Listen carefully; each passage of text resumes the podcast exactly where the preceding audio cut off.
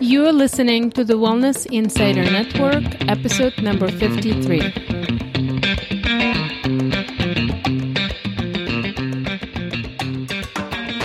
Welcome to the Wellness Insider Network podcast, a place where you discover how to create a balanced, vibrant, and stress free life with the right food, herbs, and self care techniques.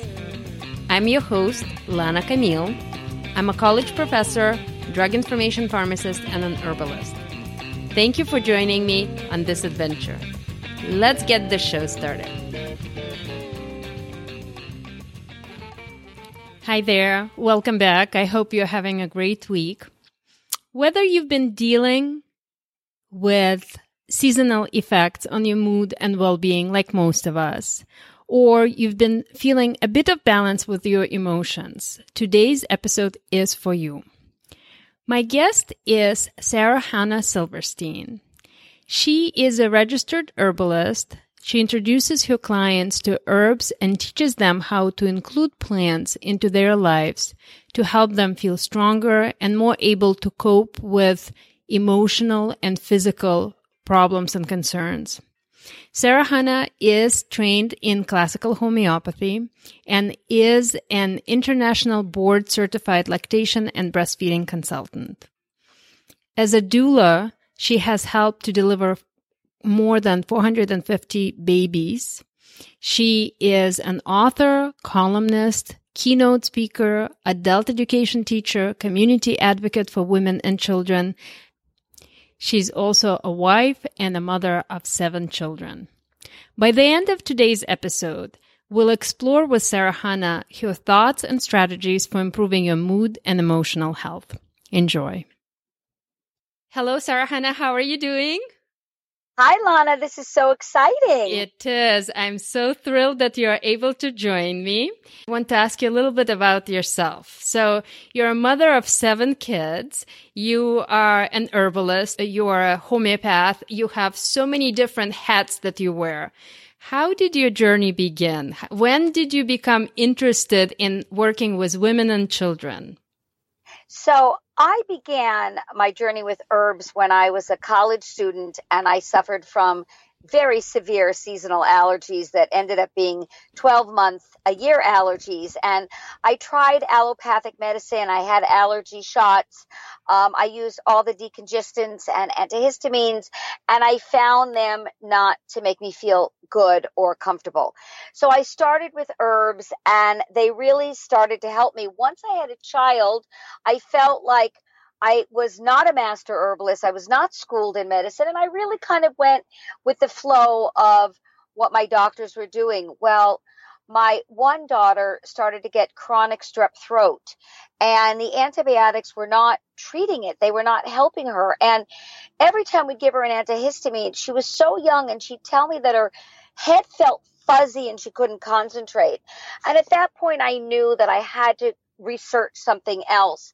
And I went back to herbs because I had loved the way it felt with me and I felt confident as a parent to start experimenting with herbs and my daughter got better and stopped having strep. I then became a lactation consultant where um, I've had the honor of working with over 25,000 breastfeeding moms. And I was trained in allopathic medicine, conventional medicine. That's how I was trained to treat them. And then I said, you know, women have had breast infections for thousands of years before we discovered antibiotics. Like, what would I have done as a midwife of old? And what happened was my clients were thrilled because the herbs and the poultices I was using worked so much quicker and so much more effective than the antibiotics they were using that people started driving two to three hours to meet me and work with me in breastfeeding and pregnancy because I would combine both allopathic with conventional medicine and they really wanted to have choices of using one or the other. Okay, that's wonderful. Thank you. So, um, in addition to your work with women and children, I know that you have been uh, really talking and really educating people about herbal medicine and the beauty and the benefits of herbal medicine.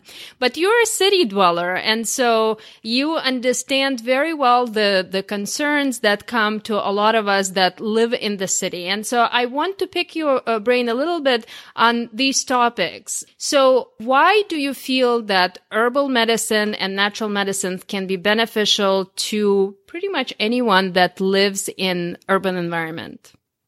So it's so funny that you bring this up because I was taking herbal classes in Midtown Manhattan with a master herbalist and people were driving from Connecticut and New Jersey and beautiful rural areas. And my teacher said, if you want to heal a person, see what grows around their house because the plants around them are trying to survive with the same stresses that they are. So everyone was really exciting and oohing and awing. And I went over to my teacher and I stomped my foot and I said, you know, I live in Brooklyn. And if you want to see what grows around me, it's concrete, it's cars, it's pollution. There's a little bit of dog poop. I mean, like, which of those am I supposed to use to heal my clients? And she handed me a Peterson guide and she said, take a walk and open your eyes.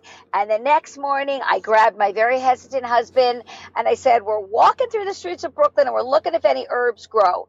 And within a two block radius, I found 10 medicinal herbs growing through the cracks in the concrete. Herbs that I had never looked at before, never noticed, never cared about. Now, I'm not going to tincture and make herbal preparations from a busy street in Brooklyn but there they were. I mean, there was shepherd's purse that helps with women in staining. There was ginkgo that helps with brain fog and asthma. There was mullein leaves and flowers that helps with winter coughs and ear infections. And I realized that within two blocks, I could make an entire pharmacy that could heal probably 95% of the ailments of people that were coming to me. So I mentioned to you that I teach pharmacy students. Uh, every uh, semester, I bring an herbalist who takes us for a to a field trip for a walk, and we literally walk around the block and we look at all the weeds that are growing around us, and it's really very humbling and very inspiring. I think for my students to recognize just how much diversity is around us in the city, in the middle of this concrete jungle. So thank you Thank you for bringing this up for us. Um, I do medicinal weed walks in Brooklyn, and I'm doing a class, um, uh, hopefully in the fall, at the Brooklyn Botanical Gardens where I teach. And most people talk about the plants that were planted in the gardens, mm. and my walk's going to be about all, everything that was not planted intentionally. So I think it's really also, I agree, awe inspiring and really humbling to repeat your words to see that medicine is growing right there for us. Right. And that it, I think that it's important for us to recognize that things that we really need are right around us. So thank you for that. So, uh, Sara Chana, you are an author of a new book that is called uh, Moodtopia. So, first of all, how did you come up with the title? Why Moodtopia? Is having a positive mood a utopia? What do you think? Yes. Well, I I my husband actually came up with the word moodtopia and it kind of really resonated with myself, my co-writer and my publisher.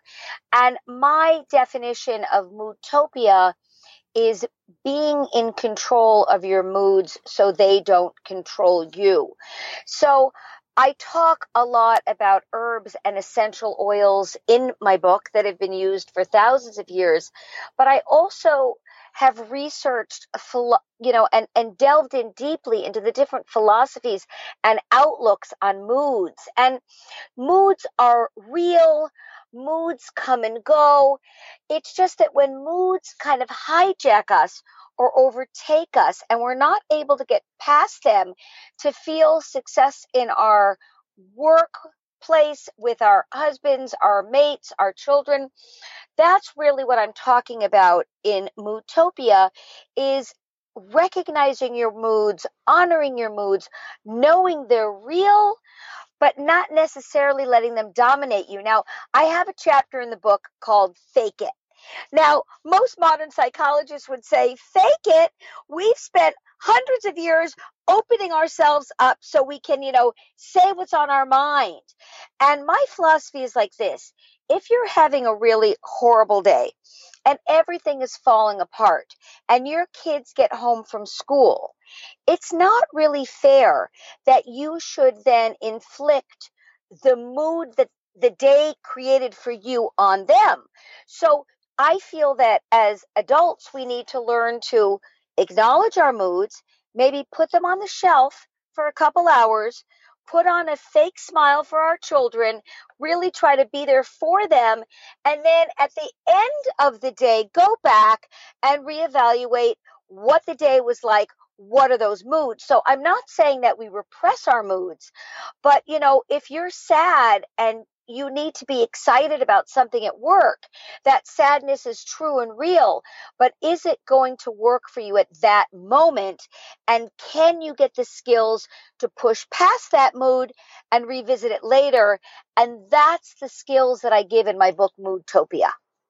So, can you talk a little bit more about these skills? What are some of the strategies uh, that you want people to learn from your book? What are some of the ideas where you think that uh, would be helpful to the emotional health, to the mood of someone who is reading your book?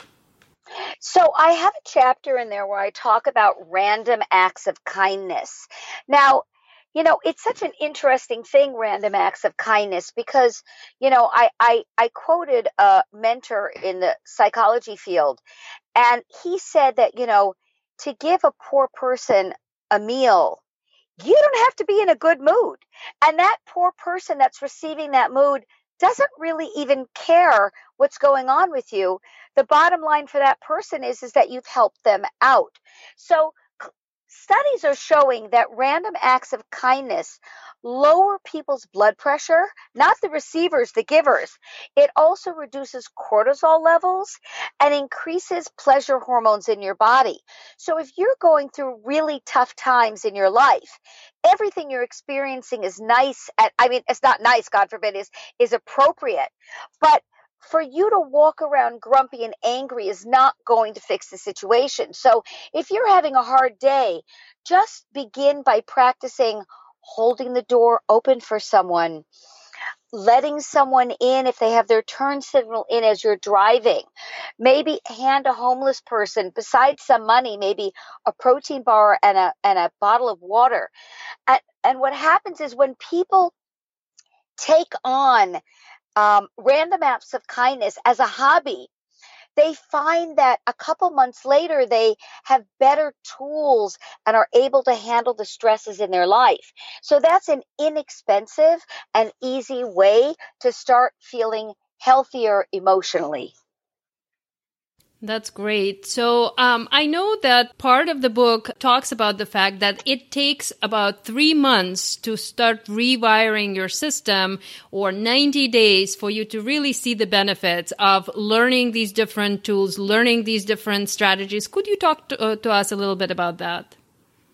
Well, I know from my experience of helping women with fertility and hormonal cycle challenges that it takes a minimum of three months for the body to rebalance itself.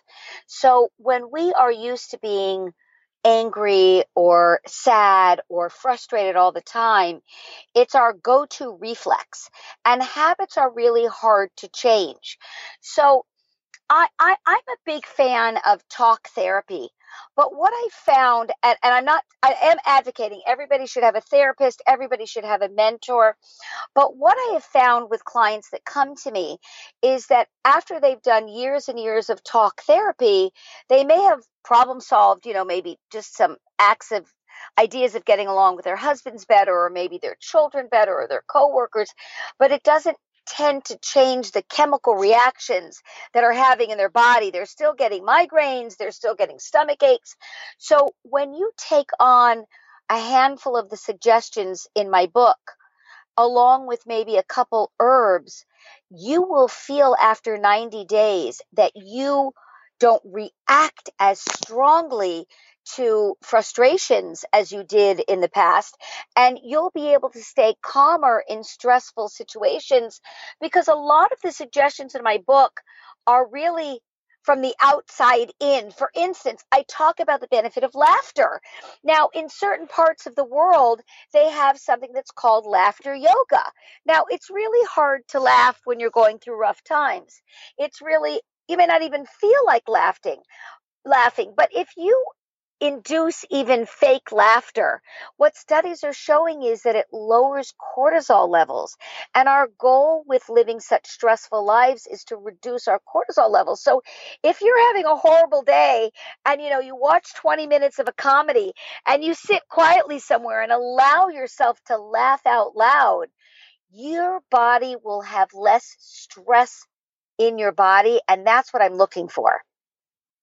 Thank you. That sounds really powerful. So, uh, in addition to the lifestyle modifications that you are recommending in your book, um, you also mentioned that you are talking about a handful of herbs, perhaps some aromatherapy. Any other categories of things that you're typically recommending to someone who is struggling with uh, emotional health or mood disorders? Well, you know, I talk in the book Moodtopia about the impact of color on our moods. And, you know, I tell the story in my book about a woman that had first given birth to a stillborn. And with her second baby, she was, I helped her get through reducing her milk after the stillborn. And she called me very enthusiastically after her second child and she said, I gave birth to a healthy child and my baby's breastfeeding well, and I want to come into the office just to show you what a great breastfeeder my baby is. And she came in, and the baby was a horrible breastfeeder. The baby was barely taking in a half an ounce. The baby was not proficient at the breast. And I had to be honest with her. I mean, I'm a medical practitioner, and I looked at her and I said, We're going to fix this baby. We're going to fix this situation, but your baby's really not the best breastfeeder. And she started sobbing. And then she started laughing and she said, You know, everything is horrible today, but there's only one good thing in this office. And she said, That's the only good thing is that I'm dressed in my color palette and I look fabulous. And I looked over to her, and she was not a beautiful woman. She was a little bit heavy, and she was wearing this gorgeous forest green skirt and this beautiful rust sweater, and she had this stunning lipstick on and she looked radiant.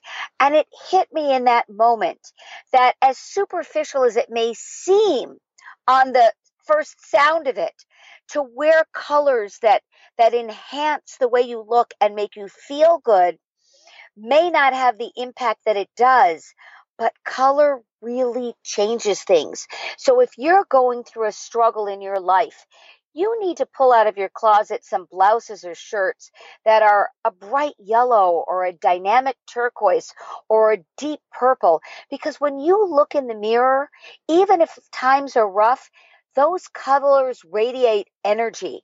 And those that energy can really help boost your mood. And if you're stuck in a little cubicle at work and it's really sad, you need to get as much color around you as possible because studies again show what an impact color has. Advertising agencies know this. They know that you have about 30 seconds to look at a package, and they'll tell you that color and the effects of color can change your decision within a snap of the dime. So I encourage my clients to indulge in colors Find the colors that make them feel good. There are color therapists out there that will give you a palette of colors that work with your skin tone and your eye tone and your hair tone. And I can tell you, in my experience working with women who are struggling to keep their emotions in balance, when they get their color palettes done, they just feel better every day.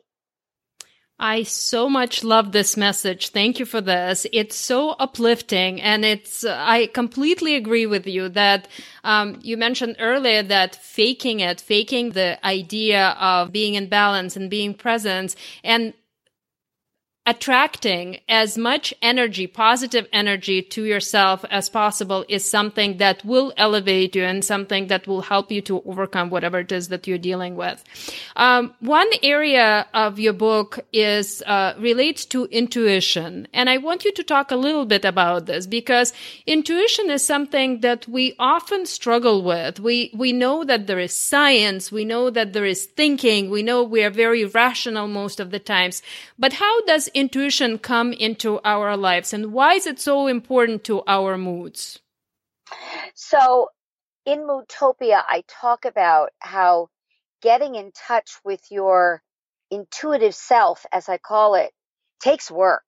It's not like you can wake up one morning and go, Whoa, I really want to tap into my intuitive self like becoming proficient at anything, whether you want to be a mathematician, you want to, you know, be a gymnast, you have to really work at these skills. So what happens with intuition is like we can put our child in a class and we can hear that this is the best third grade teacher. But when we meet the third grade teacher, we feel in our gut, in the pit of our stomach, that this is not going to work for our child, but like, this is the best teacher, and everyone says I'm so lucky. So we tend to not switch our child. And then when it's like two months into the semester and we go to the principal, they're like, well, if you had told us in the beginning, we could have switched your child out. It's a little bit late. So what I tell my clients is, is that they need to start becoming a little bit more aware in the present moment because most of us are either living in the past and regretting all those mistakes we made or we have our dreams in the future about you know what we want our life to look like in 6 months. So one of the things i talk about in the book moodtopia is thinking like a spy. So spies have to I've never been a spy, but I'm eh, I'm fascinated by spies and I read about their training. And when you walk into a room, spies learn to find out immediately where are the exit doors, where are the windows, how many phones are in the room, who are in the room, what does the ceiling look like? Where are the air conditioning vents? So they become very self aware and they have what is called 360 awareness.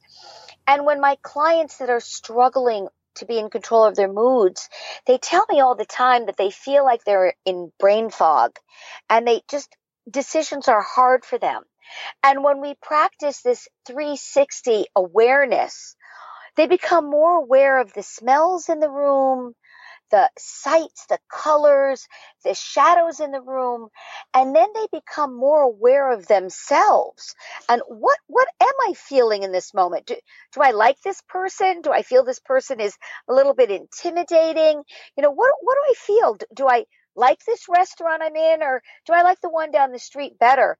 And when people become more aware of their surroundings, it allows them to become more self-aware and when you're really more self-aware not worried about you know what what social media is thinking not worried about you know what the latest fashion magazine is thinking then their intuitive self comes alive and becomes a part of their everyday experience and really becomes their best friend. I mean, they can just sit there and say, okay, I just had a first blind date. I mean, I know he's super handsome and makes lots of money. What am I really feeling?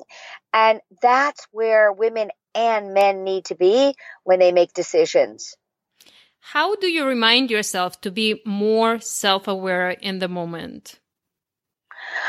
I mean, I I find with my clients that we need to go from the outside in because we most especially city dwellers are just so overwhelmed with finding parking, dealing with traffic, you know, trying to get the, you know, most inexpensive prices of food and you know they just are so inundated that if you can just stop and i know it sounds ridiculous and just you know the old statement just smell the roses you know just just look at the way the light is you know reflecting off a building.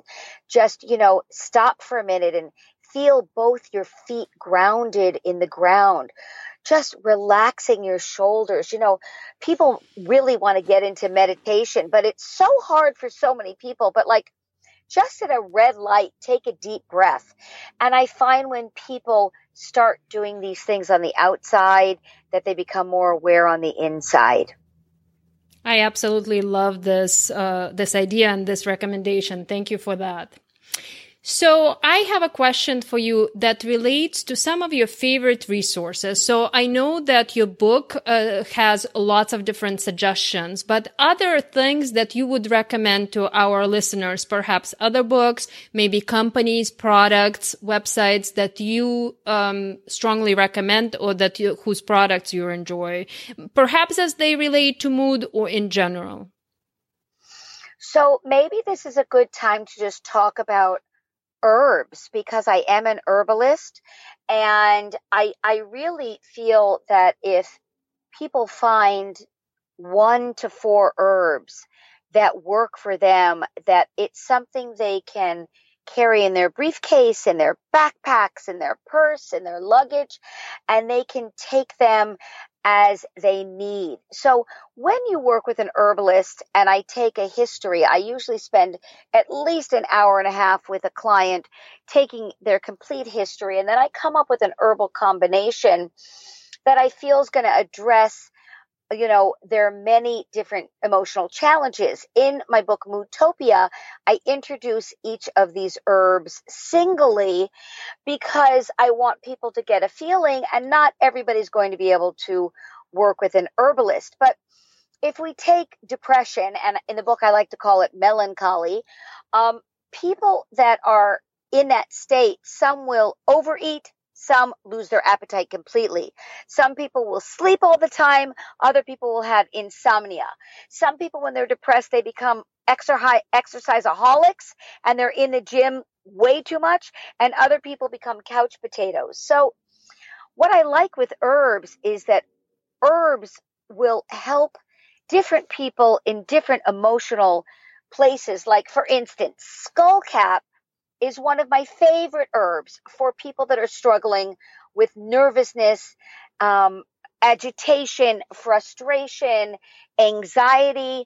Skullcap is in the mint family. Um, you can drink it in a tea. I personally like my herbs in tincture, which is liquid form. I am not a fan of herbs in capsules because I feel they dry out too quickly and it's hard for them to stay fresh on the shelf. So skullcap, for instance, is an herb that if you get knots in your stomach from agitation or you scream too much, yell too much, get angry too much, um, skullcap is an herb that you can take two to three times a day in tincture form. It's very portable. I like it di- diluted in a little bit of water. And there are many herb companies out there. Um, if you'd like me to mention some names, I like herbalists and alchemists. Um, our mutual teacher, David Winston. I like the herbs Herb Pharm. These herbs, to me, are well produced, have long shelf life, and are very safe to use. An herb like motherwort is an herb for hormonal moodiness. And I feel with women, women can be moody before their cycle, during their cycle, at the end of their cycle, and in between. And it helps balance the hormones. It doesn't change the way they work in the body, but it balances them so women can feel less grumpy. And you know, it's so funny because years ago I had a man in my office and spent an hour and a half with him and he just sounded like he needed the herb motherwort. But when I learned about it, it was like only for women. So I took a plunge and I suggested that he used it. And a couple weeks later, he and his wife said that he'd been so much less moody and so much easier to live with. So I called my teacher at the time and I said, Oh my gosh, did I break every rule in the book? I just gave a man motherwort and it worked beautifully. And she said, No you didn't break any rules. You just opened up the door so no more herbalists can understand that motherwort is not only for women. So that's a story that I love to say. So when you include these herbs in your life, they're not going to change when bad things happen to good people. And we all know, and this is a whole nother show that bad things happen to good people. But good people, when bad things happen, they want to have tools to feel more in control of handling the challenges that they have. And skullcap and motherwort are there. And even if you're not having a tragedy, you know, to another person, just going shopping at a at a crowded grocery is enough to make them nervous and agitated. Or you know, just like finishing a good book, like what am I going to read next? So, skullcap and motherwort is not only for crisis; it's for everyday use. Okay, great. Thank you very much. Um, so, as we are coming to an end of this interview, I have a few more questions for you. So, uh, how can someone continue learning from you and about you? And my uh, last question is what are some of the uh, parting words of wisdom that you would like to leave this audience with?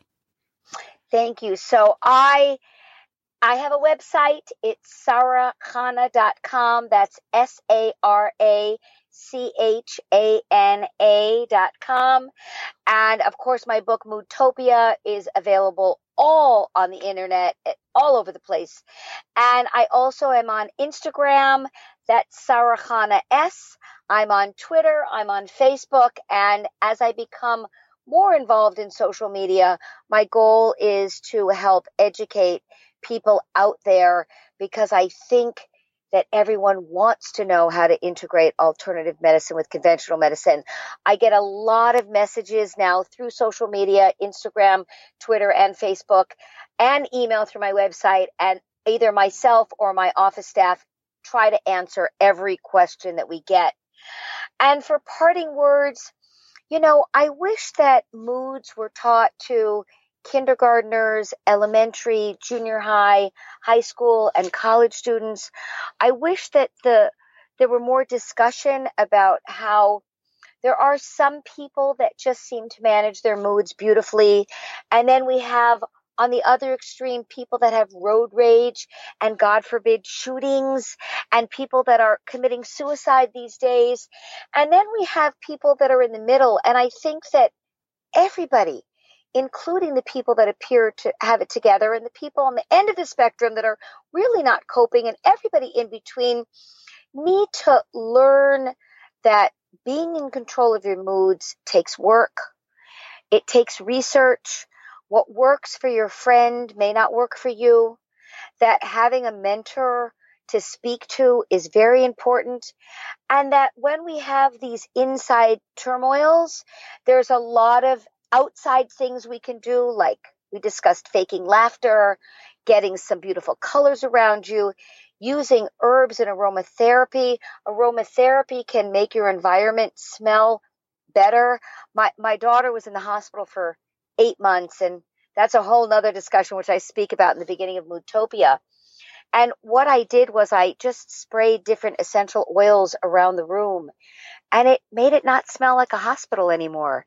And even though we were in crisis, we were able to breathe in flowers and, and trees and beautiful smells. So even if people are stuck in challenging situations, which people are all over the world, it doesn't mean that they can't gather their skills and their tools to help them feel better.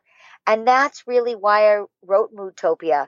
There's a lot of inexpensive, easy to use skills. And I'm hoping that it'll help change a lot of people's lives. Sara Chana, thank you so much. This is such a powerful message. Thank you for your wisdom. Thank you. Thank you. Pleasure. Thank you so much for joining us today. I hope you've enjoyed this conversation with Sara Chana Silverstein. You can find all the links mentioned in today's episode in the show notes at wellnessinsidernetwork.com slash 53. Please subscribe to the show to get future episodes automatically downloaded to your device. Today's episode is proudly brought to you by Tamim Teas. Tamim Teas is a local company specializing in creation of medicinal mushroom teas. Two of my current favorite blends are Lion Maitake Clarity and Reishi Delight. I use them to enhance cognition and for their effects on immune system. Few episodes back, I interviewed Liat Racine, the creator of these beautiful teas, about the science and art of mushroom blends. To get 15% off on your first online purchase, please enter the promo code Tamim uh, for Health at uh, wellnessinsidernetwork.com slash tamim before December 1st. You can also get free shipping if you purchase two blends or more. To see this information one more time, head over to the show notes at wellnessinsidernetwork.com slash 53. Thanks again for being here. I appreciate you. Be smart, be healthy, be you.